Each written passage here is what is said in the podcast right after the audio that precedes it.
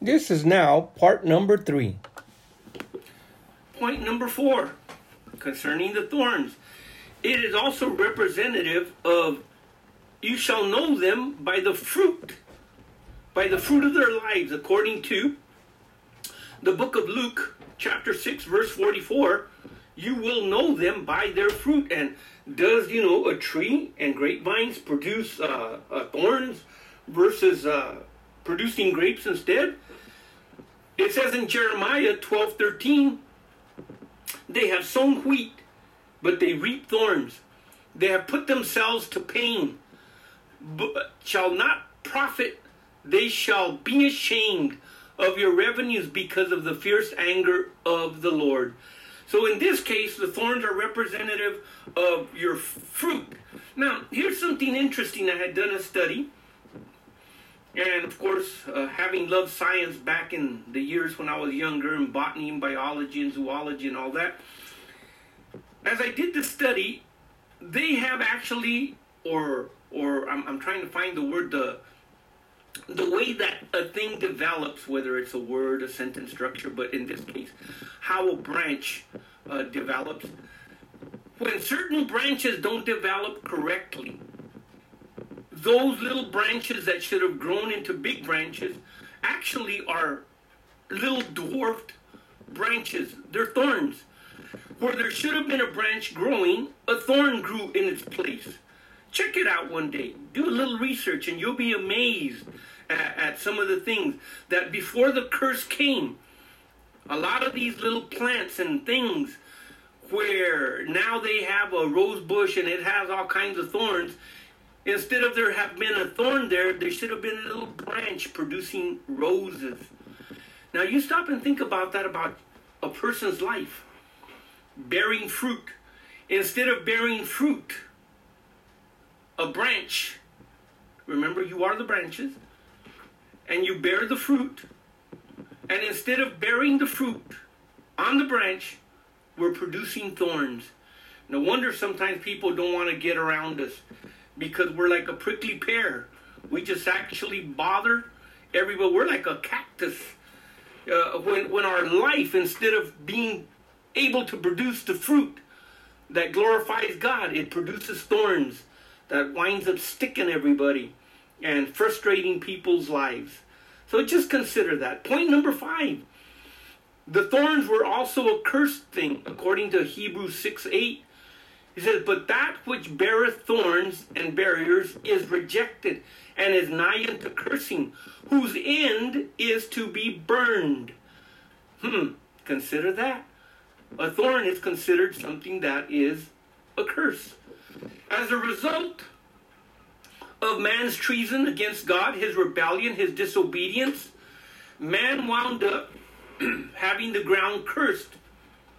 In Genesis chapter three, verse seventeen, and unto Adam he said, because thou have hearkened unto the voice of your wife, and you have eaten of the tree which I commanded thee, saying, thou shalt not eat of it. Cursed is the ground for your sake. In sorrow shall you eat of it all the days of your life. And in verse eighteen, thorns also and thistles shall it bring forth to thee.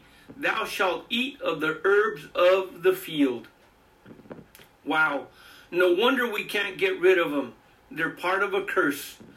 Then it says, point number seven, when the enemy is not driven out of our lives, we're supposed to have a victorious life, but when the enemy is not driven out of our life and he has a foothold, he has a place somewhere in our lives, this is what the scripture says concerning the thorns. In this case, remember, we started off with the thorns on Christ's head. We're looking at the symbolism here, right? The shadows and the types and the patterns. When the enemy is not driven out of our lives, according to Numbers uh, thirty-three fifty-five. But if you will not drive out the inhabitants of the land from before you, then it shall come to pass that that those which yet shall remain, you that, that you let remain of them, shall be pricks in your eyes and thorns in your side, and they shall vex you in the land that you dwell in. in Joshua twenty-three, verse thirteen, know for a certainty that the Lord your God will no more drive out any of these nations before you, but they shall be snares and traps unto you, and scourges in your side, and thorns in your eyes. Now, I don't know about you. Getting a speck of dust in your eye is really painful. I cannot even begin to imagine having a thorn in your eye. And you shall, until you perish from the off the good land which the Lord your God has given you. So here we have another example. Paul was buffeted by an, a fallen angel, an angel, a messenger from Satan, and caused all kinds of trouble for him. But here it says that when we do not reject and deal with the enemy in our lives personally, the things that we allow him to have a foothold over our lives, then those things will become actually very painful in our eyes, the things that we see, and in our sides. Uh, those scriptures that are given there in Joshua and in the book of Numbers are very eye-openers. Point number eight, the lazy man. In the scripture, in the book of Proverbs, it says this concerning him. And that's why sometimes people get irritated with a lazy person. It says the lazy man is like uh, thorn barriers. No wonder people get irritated with them. Proverbs fifteen nineteen, the way of the lazy, the slothful man, is like a hedge of thorns, but the way of the righteous is made plain. So here's what we can conclude from some of the things that we have looked at. That on the cross, Christ redeemed us from the curse of the law. According to Galatians three thirteen, Christ has redeemed us from the curse of the law, being made a curse for us. For it is written, cursed is everyone that hangeth on a tree. And the word tree is the same as the word cross. A tree, you could, a branch, a, a, a log, there, there was no distinction that was made. So if you just had a stick there, uh, then it, it would have been a tree. And I'm not talking about, you know, something that's about an inch long, but, you know, a, a, a big board or, or, or a big branch. And Jesus hung on a tree. And according to Isaiah fifty-five thirteen,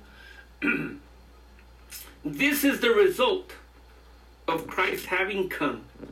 Instead of thorns shall come up fir trees, and instead of barriers shall come up myrtle trees.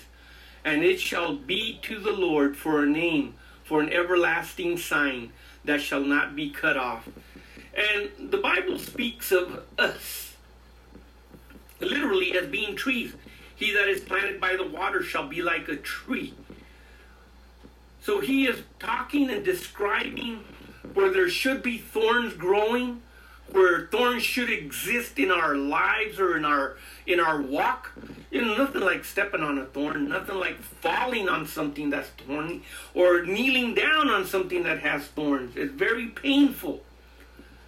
But if you could replace the thorns with a fir tree, replace them with a myrtle tree, replace them with something that's much more pretty, beautiful, gives shade, gives fruit, gives uh, a fine fragrance. What a difference. And our lives will be the same. Different when the aroma of Jesus flows from our lives as a sweet-smelling sacrifice, as we give our lives unto him, both in our walk and in our work or ministry to him, then that is released in our lives. So as I mentioned earlier, the thorns are around the, the crown, on the head of Jesus. We're talking about the battle for the mind. Romans chapter seven, verse twenty-three to twenty-five. The battle for our conscience. Hebrews nine, verse fourteen. The battle for our imagination. Second Corinthians chapter ten, verse three through six. The battle for our wills. Romans chapter seven, verse fifteen to twenty. The battle for our heart. Proverbs chapter four, verse twenty to twenty-three. The battle for faith. First Timothy chapter six verse twelve and First Timothy chapter one verse eighteen and nineteen. Now these are the things that we have to deal with or are dealing with when it comes to the areas where the sprinkling of the blood was accomplished. Number one, it was on the head of Christ. He was beaten there. He was struck. He had a crown placed upon him, and blood was running from his head. That's one. Number two, on his back.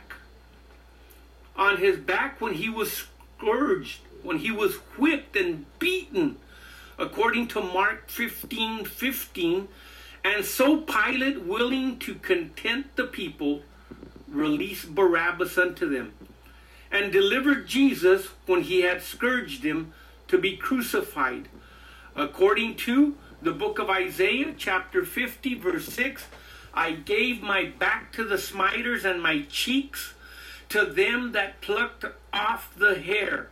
I hid not my face from the shame and the spitting. Isaiah fifty-three, verse three, he is despised and rejected of men, a man of sorrows. He is acquainted with grief. And we hid, as it were, our faces from him. He was despised, and we esteemed him not. Isaiah fifty-three, four, surely he has borne our griefs, he has carried our sorrows, yet we did esteem him stricken and smitten of God and afflicted. Isaiah fifty-three, five, but he was wounded for our transgressions, he was bruised for our iniquities, and the chastisement of our peace was upon him. And here it is again, and with his stripes we are healed. It was that scourging, that beating with that whip upon his back that bought the redemption for our body and the healing. In the book of First Peter, in chapter two, verse twenty-four, who his own self bore our sins in his own body on the tree, that we being dead to sins should live unto righteousness, by whose stripes ye were healed. Once again, by his stripes we were healed. Matthew eight seventeen, that it might be fulfilled what was spoken by the prophet Isaiah, saying, he himself took our infirmities and bare our sicknesses. How? When he was presented there at that whipping post. And that's about as short of a detailed uh, a section that I will cover when it comes to the scourging of Jesus. Then we are going to be covering a little bit more uh, on his right hand, on his left hand, on his right foot, on his left foot, and the words for left and the words for right that are used are very symbolic and, and have a lot of rich meaning in them. So we're going to take some time, and for not duplicating the right hand and the right foot, the right using the word right, and the left hand and the left foot using the word left, I'm just going to incorporate the idea one time and use the hands as that which is used for working or for ministry or for deeds of evil, and the feet for walking. The way that we walk, the way that we walk, or the way we're walking, and the way that we have to walk in Christ. So that's how we're going to look at it from that point of view. So looking at the left hand and looking at the right hand, in the book of John, chapter twenty, verse twenty-seven, the scripture says, then saith he unto Thomas, I want you to reach in with your hand, with your finger, and behold my hands, and I want you to reach with your hand and thrust it into my side. Be not faithless, but believing. Now, I want you to consider something here. The holes were big enough in the hands of Jesus for the hand of, for the finger of Thomas to be able to fit in. Just think about that. But the the cut, the wound on his side was big enough for the whole hand to fit inside. If he would have put his hand in there, it would have been the heart of Jesus that he would have been touching. Stop and think about that. To actually have touched the heart of Jesus himself. Even though he has no blood flowing through him in a glorified body, yet I believe he still has a heart. The Bible says that Jesus told him, reach in with your finger and behold my hands, and reach in there with your hand. Thrust it into my side. Don't be faithless, but believing. Whoa, what a mighty thing for him to say. Please continue to part number four of the message as we continue this section on the red heifer.